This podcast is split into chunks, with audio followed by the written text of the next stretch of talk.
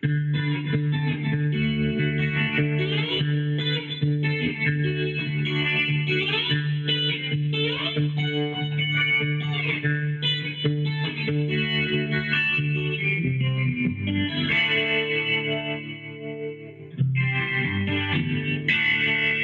Damon. Greetings, Jeremy. How are you?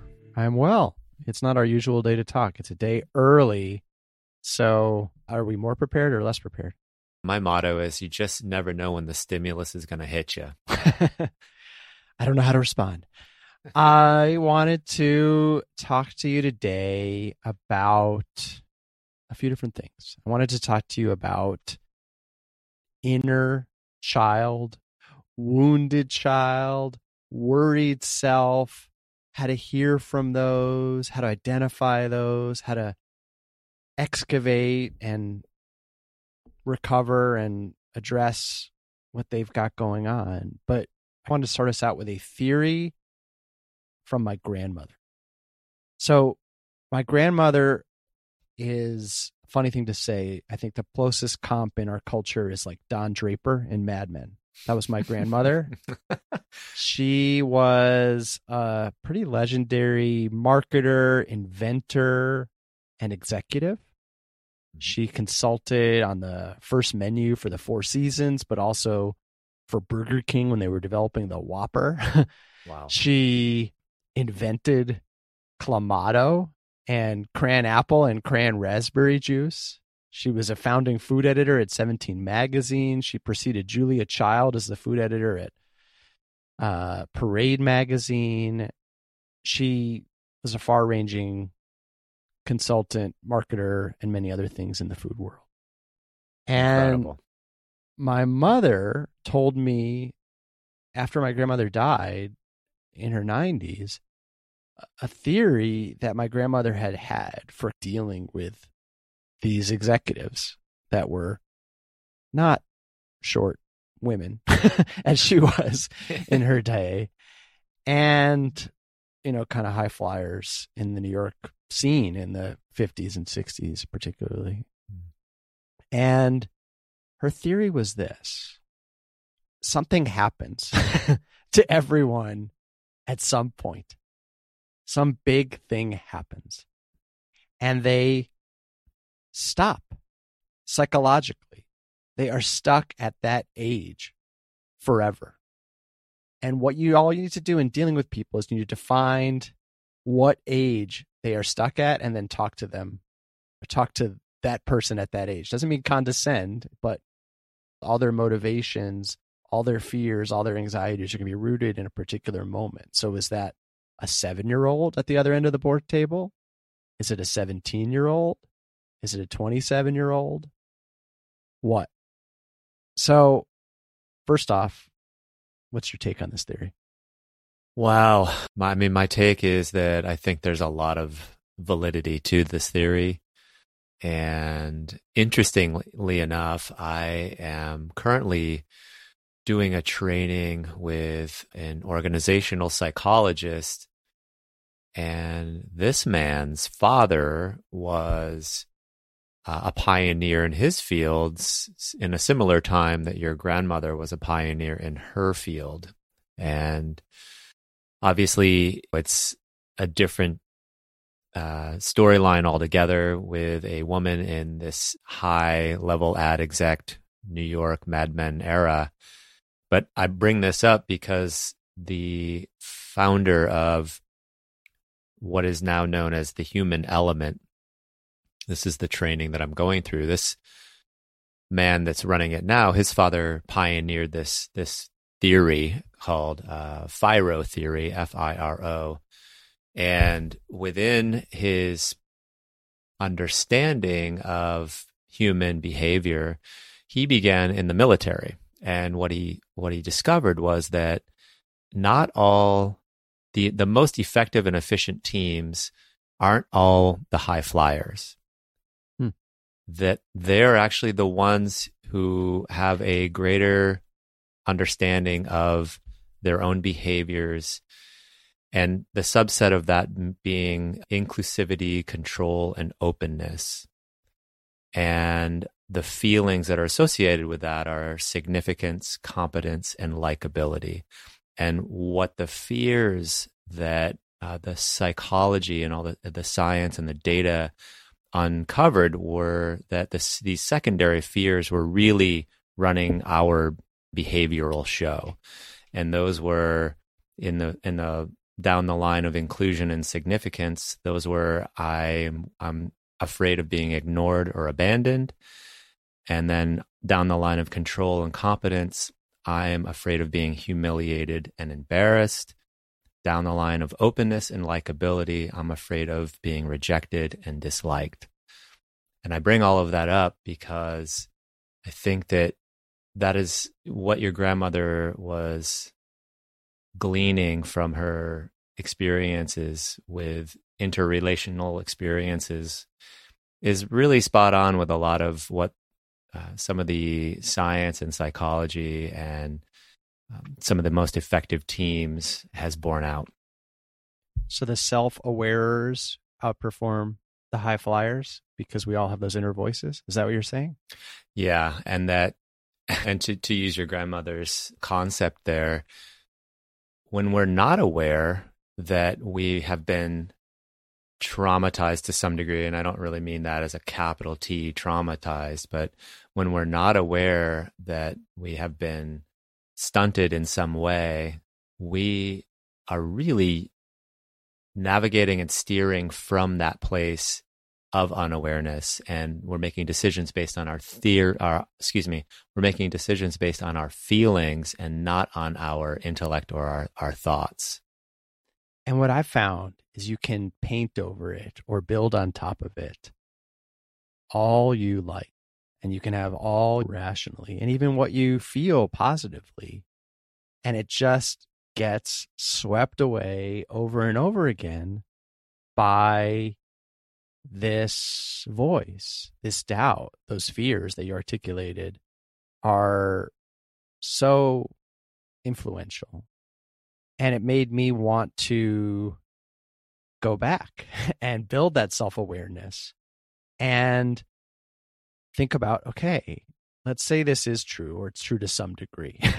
hmm. There's a, a buried dinosaur egg that's hatching and then roars and knocks everything down mm. in my life from time to time. And I may even be self sabotaging by setting up moments that are necessary for this creature within me. Mm.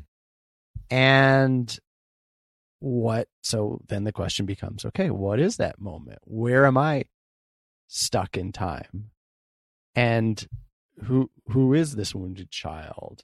And then what do I want to do with it? So the first like before we get to the what to do with it, this who. If you you want to go first? You want me to go first? Obviously, I've had time to think about it, but maybe it's better fresh. If you think about that theory for you, what are some of the moments or past selves that you think are are the the iceberg underneath well if i think about it my parents divorced early in my life i was 3 and i believe i lived with my mom my dad was in my life for sure and we spent a lot of time together but my mom was the day to day and we lived in eight different apartments in the first nine years of my life. Mm. So there was no real safe sanctuary. And I was shuttled off to random babysitters quite frequently before I even began kindergarten. And so I think the world was a little scary.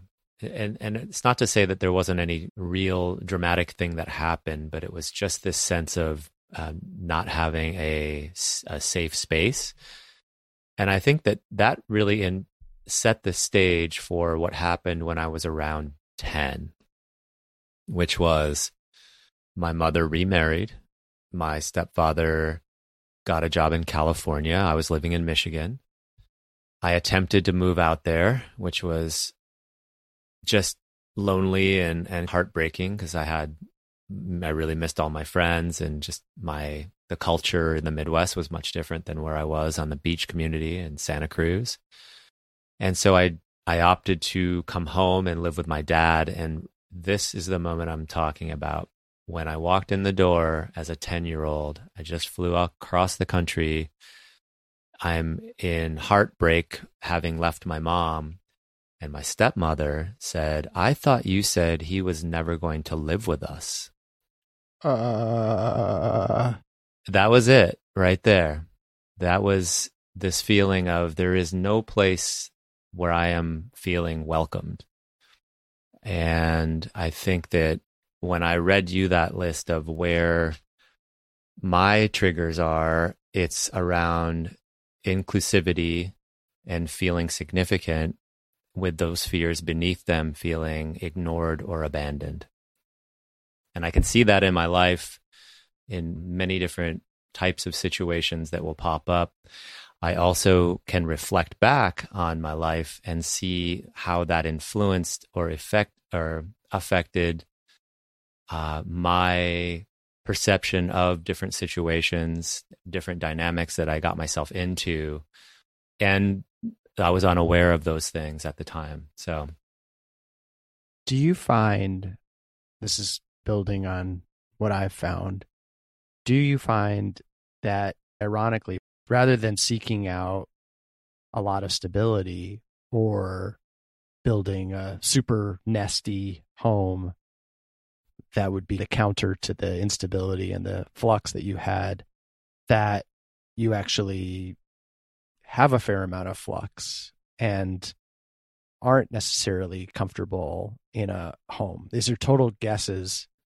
I'm not saying this is how you are. I don't happen to know you in a home environment way, but I just know from the pattern of myself that I'll bring up that you would think at first blush that we we would go for the the opposite of the trauma, but often we consciously or unconsciously recreate some of the elements of it. But I don't know if that's true at all for you. So, as I mentioned, eight apartments first nine years, uh, a lot of turbulence with the coastal Midwest, feeling not really welcomed.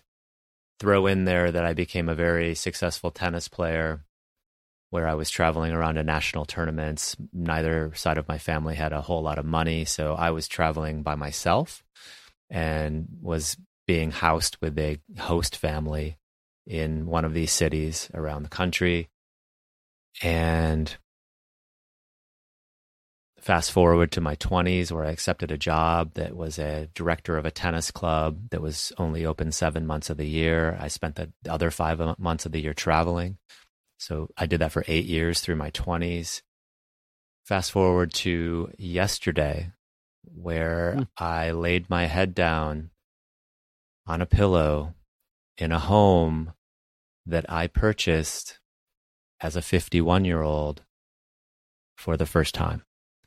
So I think there's a lot of truth in at least my story being that the coping mechanism became the superpower.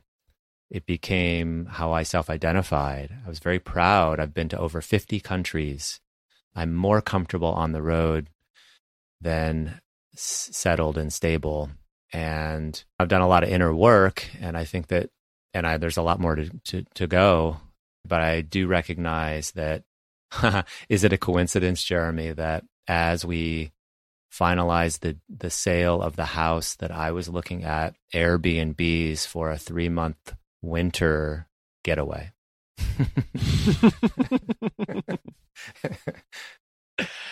Ah, yes. The inner child, the inner yeah, child there is, is there. Little Damie, 10 years old. My own investigations are much more recent. This isn't my field. I only heard this theory from my grandmother after she passed. And it did, though, make me want to go, okay, well, what would that be for me? And that has led me on this journey to the questions I've been asking you. So I'll just give you some of my own investigations and findings, and we can talk about what to do with them. Then. Please do. So I don't have a known big traumatic childhood event. mm-hmm. I can think of, you know, disappointments or surprising things, but not even that big on the level of disappointment or that big on the level of surprise. My parents didn't divorce. There weren't sudden deaths. Uh, I didn't even have a dog that you know ran in the street. My little sister was born. That was probably something, but I was 4 mm-hmm. I think I was able to assimilate that pretty well. We get along. So thinking about it, I did think of two big things. One obvious and one less obvious, but I think maybe even more important because it happened a lot earlier. So one is late. It's my sophomore year of college. A friend and role model from high school and then college. We went to high school together, and then he went to same college I did, or I should say, I went to the same college he did because he was a year ahead of me. Died, and he died by committing suicide. Hmm. And it was totally shocking because it was the person I would have least expected of anyone in the world. He was super popular, really smart, very successful, very funny. There was a essentially like voted by the student like best person in the school, high school, most popular and most likely to succeed thing mm-hmm. in high school. And for his year, he won that. He goes to Harvard.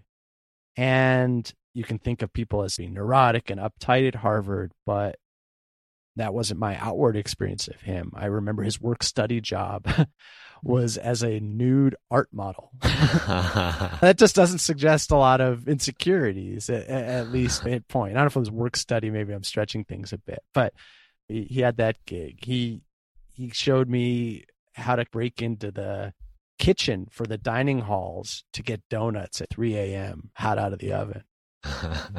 he skipped a final when I was visiting before I even entered the school when he learned I had not he learned the shocking fact I had never seen a Jackie Chan movie. And he was like, we looked it up. He was like, there's a midnight showing of Rumble in the Bronx right now. We're getting on the subway. We're doing this. Uh, before a final. He had a killer Donald Duck impersonation.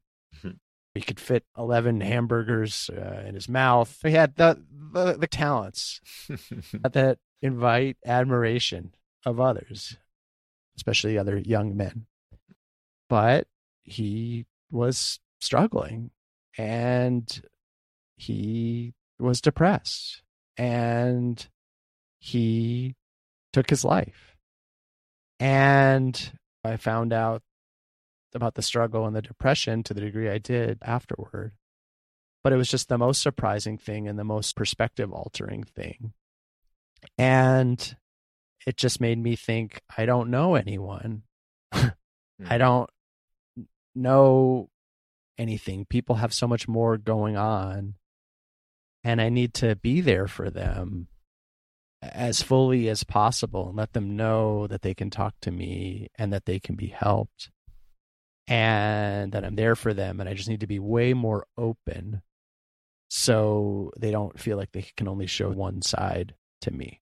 There has to be a, a safety there, a safeness in, in showing anything.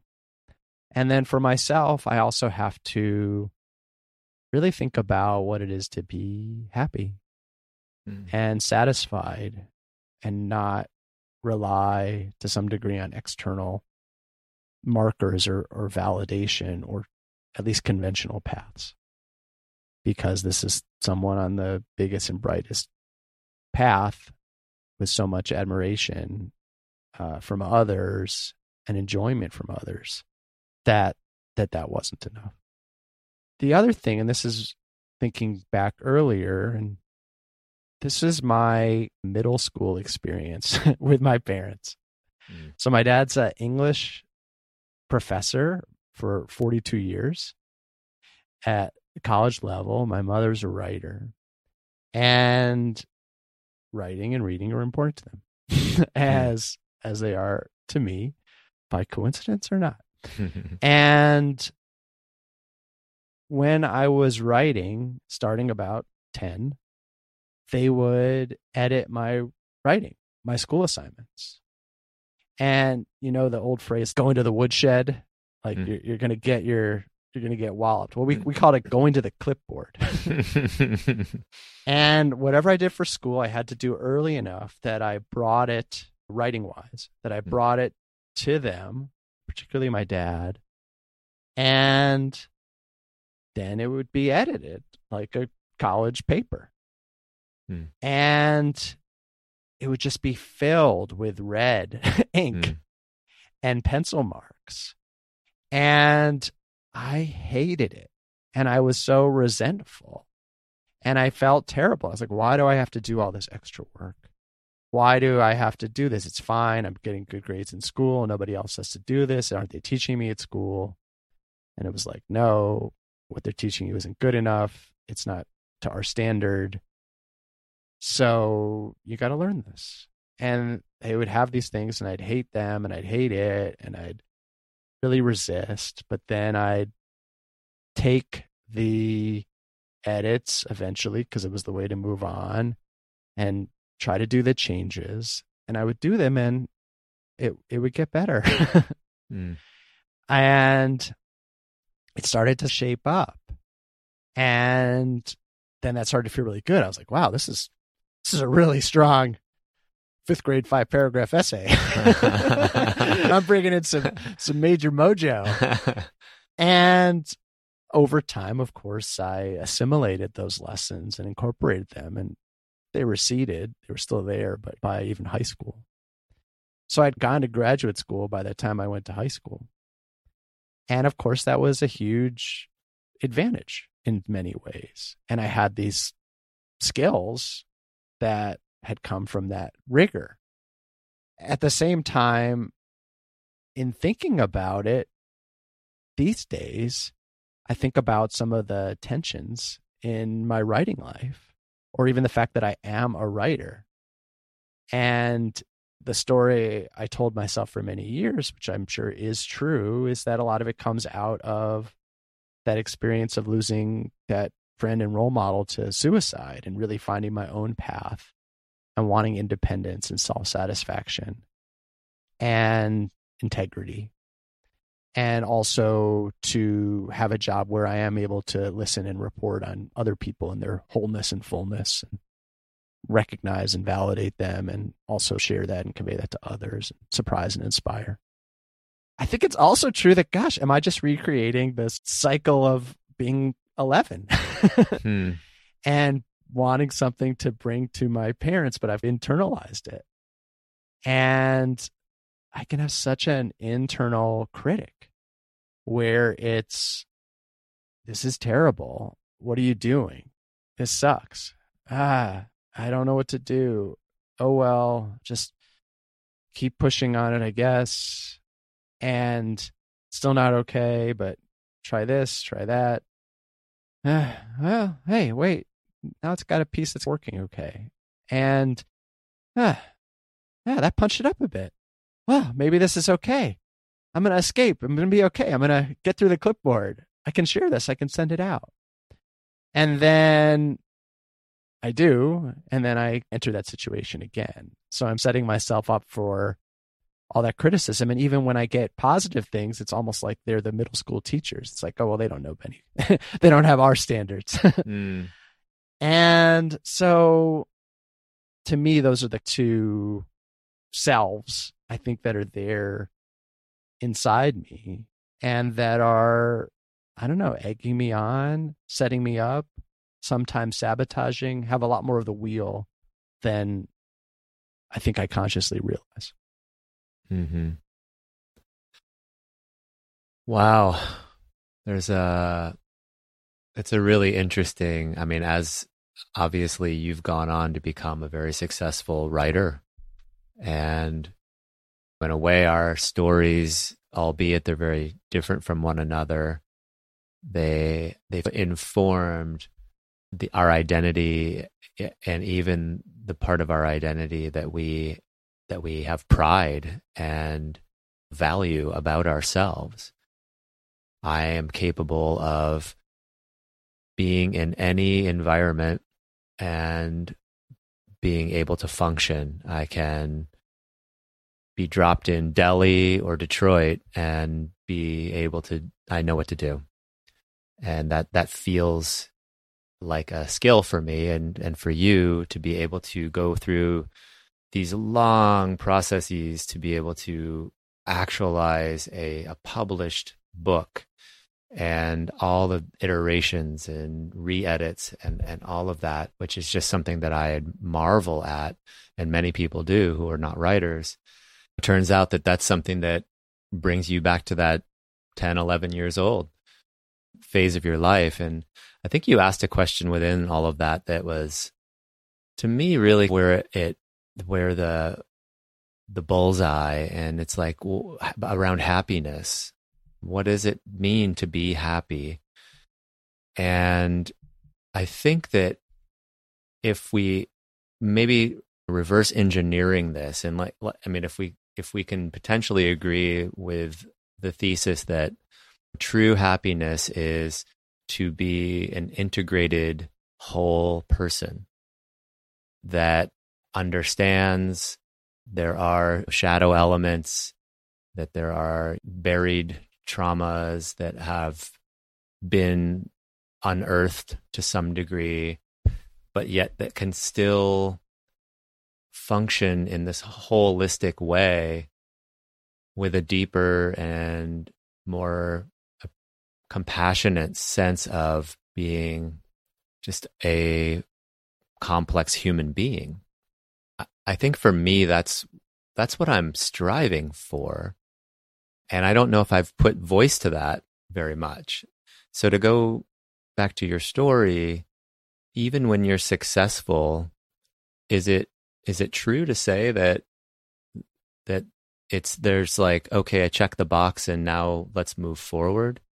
Are you able to bask in the accomplishment? Are you able to appreciate the the struggles along the way or does it do, does it fall back into this idea uh, around self concept in this model that I was speaking about earlier, the FIRO theory, which is stands for fundamental interpersonal relations orientation. And if we think about self concept, self self significance, self competence, and then self like, underneath these ignored, abandoned, humiliated, embarrassed, rejected, disliked, these feelings of being afraid of being worthless or helpless or unlovable. Within that type of model, can you go into the hot tub time machine back to your double digit self and speak with him, speak with that younger self? And if you are capable of doing that, what would you say? That's exactly the work that I've been trying to do lately, where I've been doing meditations or visualizations and thinking or seeing myself at that age. And that age, I guess, in both incidents. So it's different ages. And the theory is multiple in that it's not just going back, it's assuming that those people and past selves are still very, very much part of me. mm-hmm. And that they're inside of me now. And so we should be working together. mm-hmm. Or there's the, the ghost in the attic that haunts me mm. or basement. And it's been so meaningful. mm. I have to say, it's funny. It's like, oh, you need to go talk to your parents or whatever. Like, it's nice. I can talk to my parents pretty well. I could talk to them about this. I could have this conversation, you know, that I'm having with you with them. And that's been a result of work and effort and time and shared interest, but it's it's pretty rare and I don't mean to discount it. But ultimately, like they're just false fronts any other outside people, I think, often that I, you can view as an obstacle mm-hmm. because things happen in your life. Something's going to stick. mm-hmm. Let me tell you why. Mm-hmm. I, I, this came up to me so recently. My daughter is 10. She's semi schooling, semi homeschooling like so many of us these days. Mm-hmm. And so, gosh, who's her teacher? I am Mm-hmm. a lot of the time. And I was working with her on her math. And she just started fifth grade, just had to re up on like multi digit number multiplication Mm-hmm. and adding fractions with different denominators. Mhm. And it was achingly familiar to me, even though it was math and not English. On on both fronts, the the pain and embarrassment and frustration, and also the satisfaction and attention Mm-hmm. and elation in her and in me. As she really didn't want to go over it, she didn't want to do it. Fine. Okay. Hmm. Well, let me try it. Okay, I'm trying it. I'm still not getting it right, but I'm trying it. Ah, now I'm trying it. Oh, wait, I get it. Wait, stop. Let me do it. I'm doing it. Do, do, do. I can do it. This is great. Thank you so much. I'm sorry I was mad. Mm-hmm. And I was, of course, delighted at the turn from hostile when I'm trying to help to grateful when I'm trying to help, but also like, oh my gosh, am I setting up this dynamic again? But what am I going to do? Not have her know math. Mhm. And also, this is the worst thing that ever happens to her. yeah. Great. But thinking about it, yeah, I had to think, what would I say to her, which helped me think about what to say to myself. And it was that it doesn't matter if you're good at math. Mm. You have inherent value and worth because you are a human being and you're alive. Hmm. And that's confusing because it's not as if I'd be lying to say the world acts as if you have value because you're good at math. Mhm.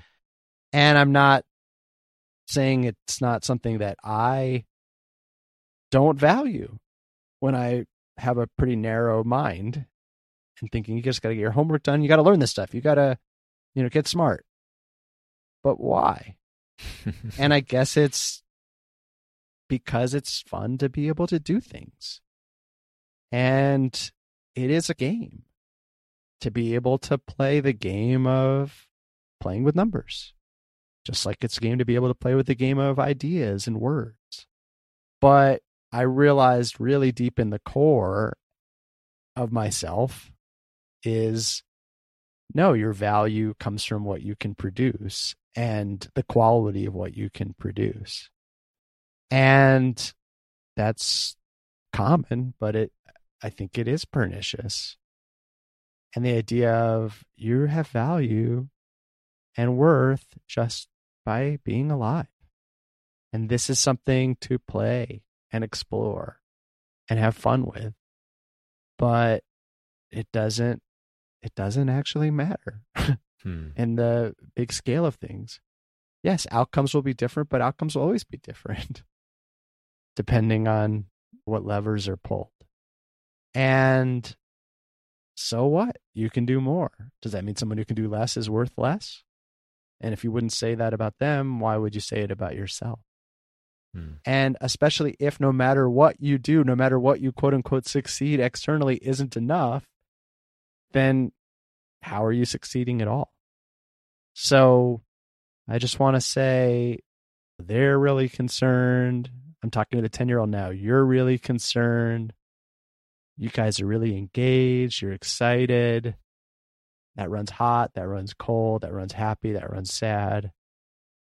And just, it's fine. You're fine. You're already fine. You don't have to know any of this. You don't have to do any of it. Go ahead, do it, learn it, play with it. But you can hold it a lot more lightly and hold yourself more lightly and just be sympathetic. People just get worked up. They're worried. W- what pressures were put on them? Hmm. what lessons were they told when they were 10?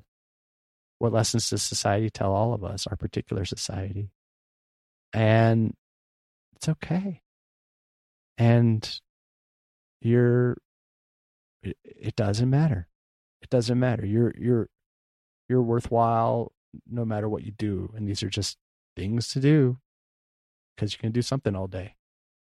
that's some of the conversation that I had via her and my niece, who my adult niece, who helped me uh, think through some of this stuff, trying to articulate it, trying to figure out what what's going on. What are the messages I got? What are the messages I need to say back mm. to her and to to that that kid inside me? How do you feel saying all of that?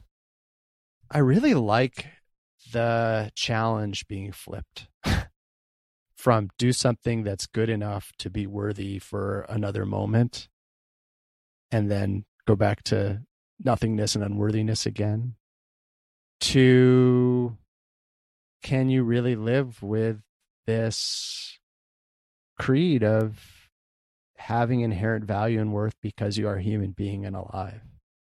Can you fall back onto that field? Can you think of all the ways you're challenged in that? Can you go person by person? Strangers, friends, neighbors, people you've worked with, people you admire, people you feel better than or worse than and see this as just a, a pretty silly, ephemeral layer on top, and just being alive and being human is is what matters, and is also what connects you. Hmm. So we've gone back to the inner child. I'd like to teleport to the older men that we will become, hopefully. And let's say at the ripe old age of 90, you're looking back on your life. What would you see if you swelled up with warmth and pride in how you showed up? If what if what matters is being a human being, how does that inform and manifest in your value structure. And I think, for lack of a better way of saying it, just how you showed up in life. What do you want to see? I think efforts like this one to become integrated, as you put it, with my biggest picture values, as well as the concerns of the day, and with my past selves as well as who I am in the moment is something I really value in myself. And I also think that openness to other people, just trying to really be open to them exactly. And and it, I don't consider it a strain. It's actually what I like. It's it's I find the greatest sense of ease in it but I still think it's rare to just be open to people as they are, whatever their past and present selves are, whatever situation they're in. Just enjoy them as they are and find, hmm, trying to, what's the word? Peermanship, hmm. not parody, like just commonality and connection, I guess, or just like in we're in it togetherness. I'm sure there's a, a snappy one word for all that. I'm a writer, but we usually get to to edit. and so I think that's part of it. And I think that the other things all just follow from that, right? Like the obvious thing to say is like when you're 90, like, oh, I was a good partner, I was a good parent, I was a good child, I was a good friend. And I just think if you get right with yourself, that's easy. That all just falls into line. I remember someone saying in her relationship theories that she'd been reading like you get married you have kids people think oh the priority needs to be like i got to take care of the kids first then i got to take care of the marriage then i got to take care of myself. Like that's maturity that's my real order of things. And she was like but what i've read is that it's actually the opposite. If you take care of yourself your marriage is going to be fine. And if your marriage is fine the kids will be fine it, it, the dominoes fall the other way. I don't know if caring for yourself, selfish, maybe that's destructive or something. But I think getting right with yourself isn't the same as just being selfish. So I think, yeah, if I can be totally integrated and accepting of myself, then that will incorporate everyone else pretty quickly. How about you? What do you answer when you think of that going forward, or how do you talk to that inner child today? That's interesting. Another thing to consider is just choice of profession. And I'm in a profession that typically there's a blank slate, and I'm the one asking the open ended questions. I'm the one who's radically curious about you. I'm reframing what you're saying. But there's very little about me in that. And it, it just recently I was getting some feedback from some, some people who I was doing this training with around my self concept and how much I like or don't like myself. And some of the most pointed feedback was take away your lavish experiences and personal successes and globe trotting and all of that stuff. This is what this person was telling me. Take all that away. And I don't, I'm not sure I see somebody that really likes themselves. Hmm. and, and I was a little bit of a needle on the record for me. And I just have, I had to take that in and, and think about it. And I, I do believe that there's some truth there, that there's this, there's this thinking and feeling, and then there's this being and doing. And to go back to one of our earlier episodes, there's this cover story, and the secret garden is potentially a place that hasn't been nurtured as much as it needs to be. Hmm. And that felt very scary to contemplate. And I, there was a twinge of defensiveness that I didn't show, but I felt.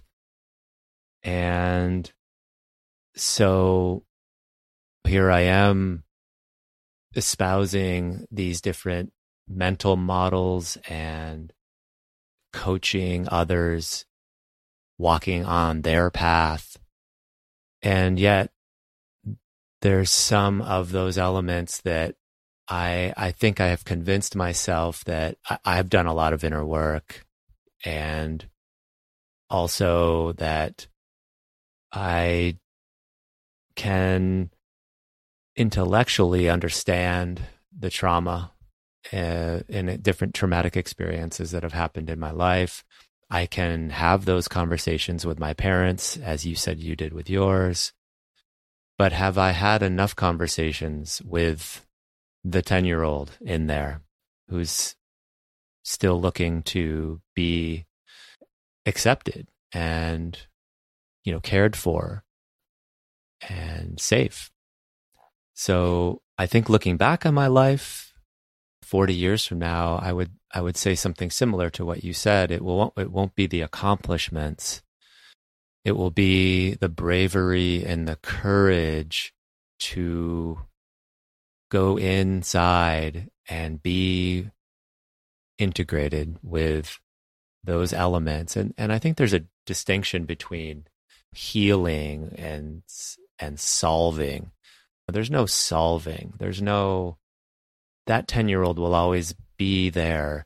It's really more about bringing it up into awareness and nurturing, having those conversations with that that person that that stunted or bruised time frame i'm i'm picturing the imagery of like a tree the rings of a tree which for just indicating age and really at that that 10 year old ring it's just dark and frayed.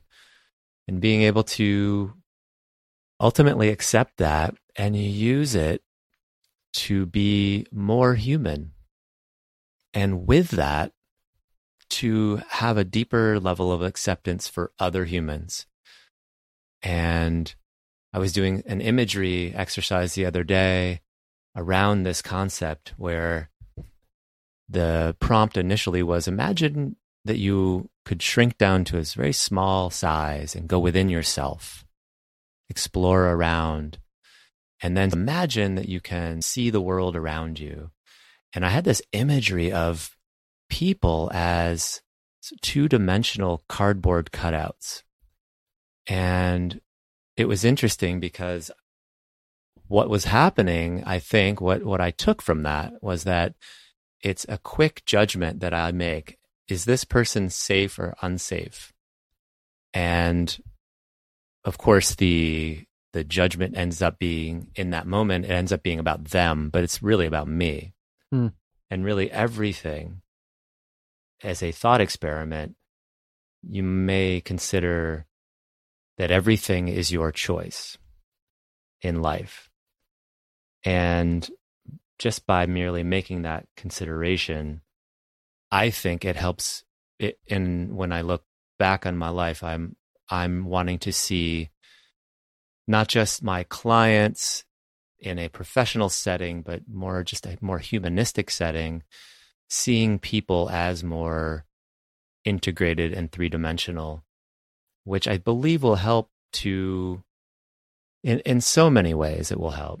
It'll help to give benefit of the doubt. It will help to maintain a sense of curiosity and keep options open. We did a, a, show recently on mantras, and one that's rattling around for me is where is it? Where is this decision that I'm in right now moving me? Is it moving me back into this guilt and shame, or is it moving me towards more of the options and curiosity? And I think that's really interesting to be at a place in life professionally and and happy marriage, child who I adore, but that I'm now and potentially with a feeling more grounded, now being stable in one place. I've been in the same town for over a year now. That it's allowed me to slow down and look and stop running, set that snow globe down, and then see what's happening inside uh, on a more deep and rich level. So I, would like to look back at my life and say that I was a uh, wonderfully flawed human who became a little less violent with himself and a little more capable of contributing in whatever way that manifests. I think of just knowing that the kid is with me. And I say kid, but I also mean whatever the, the 22, the 21 year old, the 10 year old. And I'm sure there are other cards in that deck.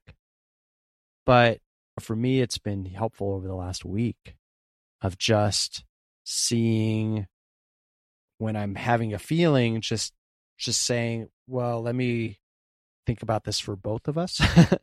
mm-hmm me as I am now and me as I am then. And often, if I address it or talk it through from the perspective of, of then or that perspective of the 10 year olds, I find that the feeling recedes or is addressed so much more completely than if I address it from my current adult perspective, which suggests to me just how much the kid was was on the lever of the feelings, the ghost in the attic or the basement and know that that and just bring them up. And so you don't have to be in the attic or the basement. Just just uh, we're we're just we're in it together. Mm. and to know as you said so beautifully that's true for everyone else too.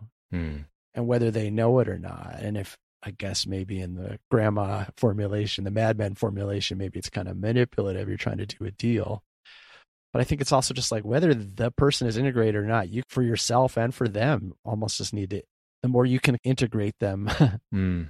you can see them as a whole person, even if you don't know the whole story, and just say everyone's got a bunch of people and pieces in them. Whether really they're like showing that. them, whether they're knowing it or not, I think it'll it'll serve everyone. And I love the idea also of not just talking to them, but but then also getting wisdom from your elder self too. Hmm. I think there's so much empathy as a byproduct to what you just said towards others. And so, how do we help our young, my daughter's eight, yours is 10, how do we help them to, as you said, understand and embrace that they are just a human being and that's really enough. I think I, I'll push back a little with language that you used around saying it doesn't matter. And I, and I, I know your intention is in the right place there. I think if I put my coaching hat on, what I would like to try to create is some language with my own daughter around helping her explore this concept of showing up, like what matters to you. And I know that's a not necessarily the easiest thought experiment for a young person, but sometimes I think we don't value the depth, both spiritual, emotional, psychological depth and richness of young people because they don't always know how to put words to these really rich and and complex concepts. But just as young children under the age of 5 before they learn how to paint are all practically Picassos okay.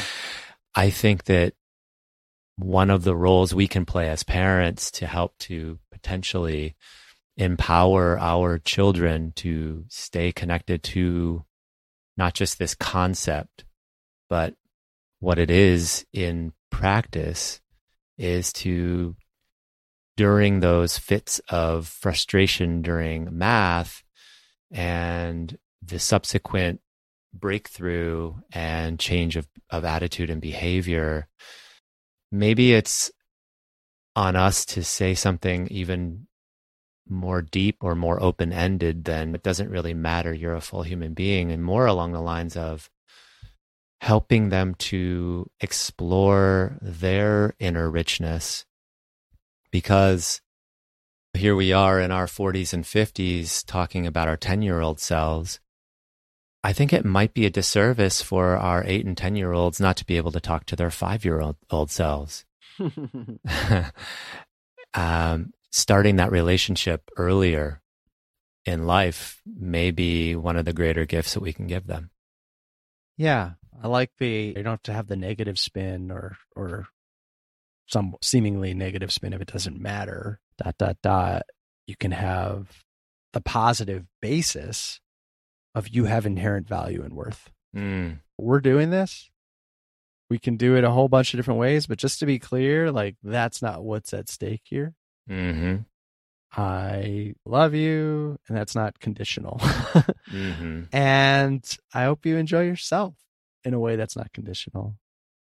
And this is part of your experience of life and part of the ways you'll be able to experience things in the future and express yourself through this activity we're doing.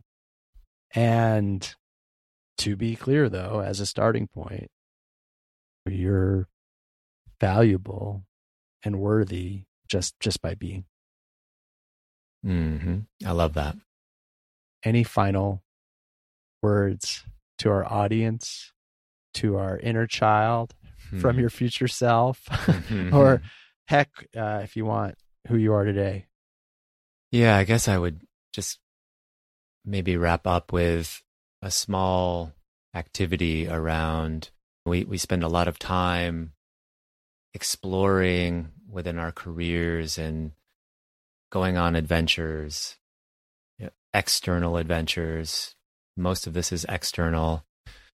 I would invite people to just put their hand on their chest and scan through their body and do a little archaeological dig within. Doesn't have to be chronological, doesn't have to be the deepest, darkest places to do any cave dive, but start to just see what comes up.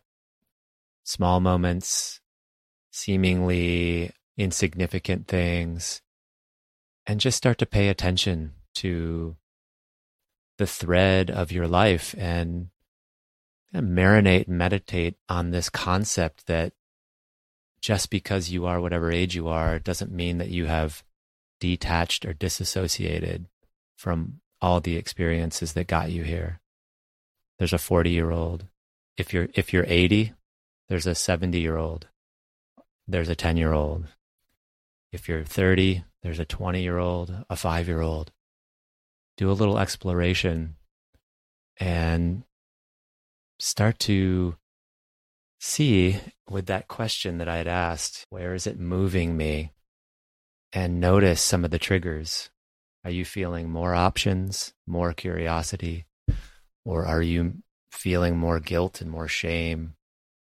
And baby steps with this, but if you can attempt to continue to explore those different facets and triggers and experiences, you may uncover some of the things that Jeremy and I were talking about as we've uh, uncovered. And I have to say, from a personal perspective, it's feels like one of the more important things that that I can do in my life. So go easy with yourself, but give it a try.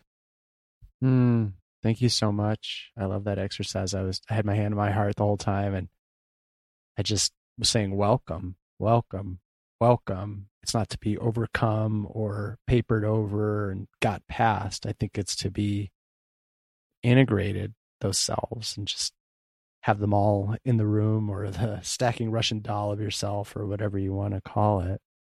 We're we're in it together. They're there whether you see them or not. So you might as well see them. Mm. Thank you everyone for listening with us, for journeying with us, for excavating with us, for integrating with us. We're so grateful to all of you. We've gotten some really nice feedback in the last couple weeks. Keep it coming. that 10 year old needs satisfaction. They love me. They really love me. Exactly. yes. And let us know how your own journeys are going and what you want us to tackle next. Jeremy, I appreciate you very much. And thank you so much for bringing this topic up. It was really really helpful for me to explore. And I just appreciate you. So thank you so much. Ah, you too. More soon. Stimulus and Response is hosted by Damon Valentino and Jeremy N. Smith and produced by Matt Mullins at Black Rooster Productions. Please rate, review, and share the show. And please join us next time for another stimulating exploration of the best parts best ways of being human and being alive.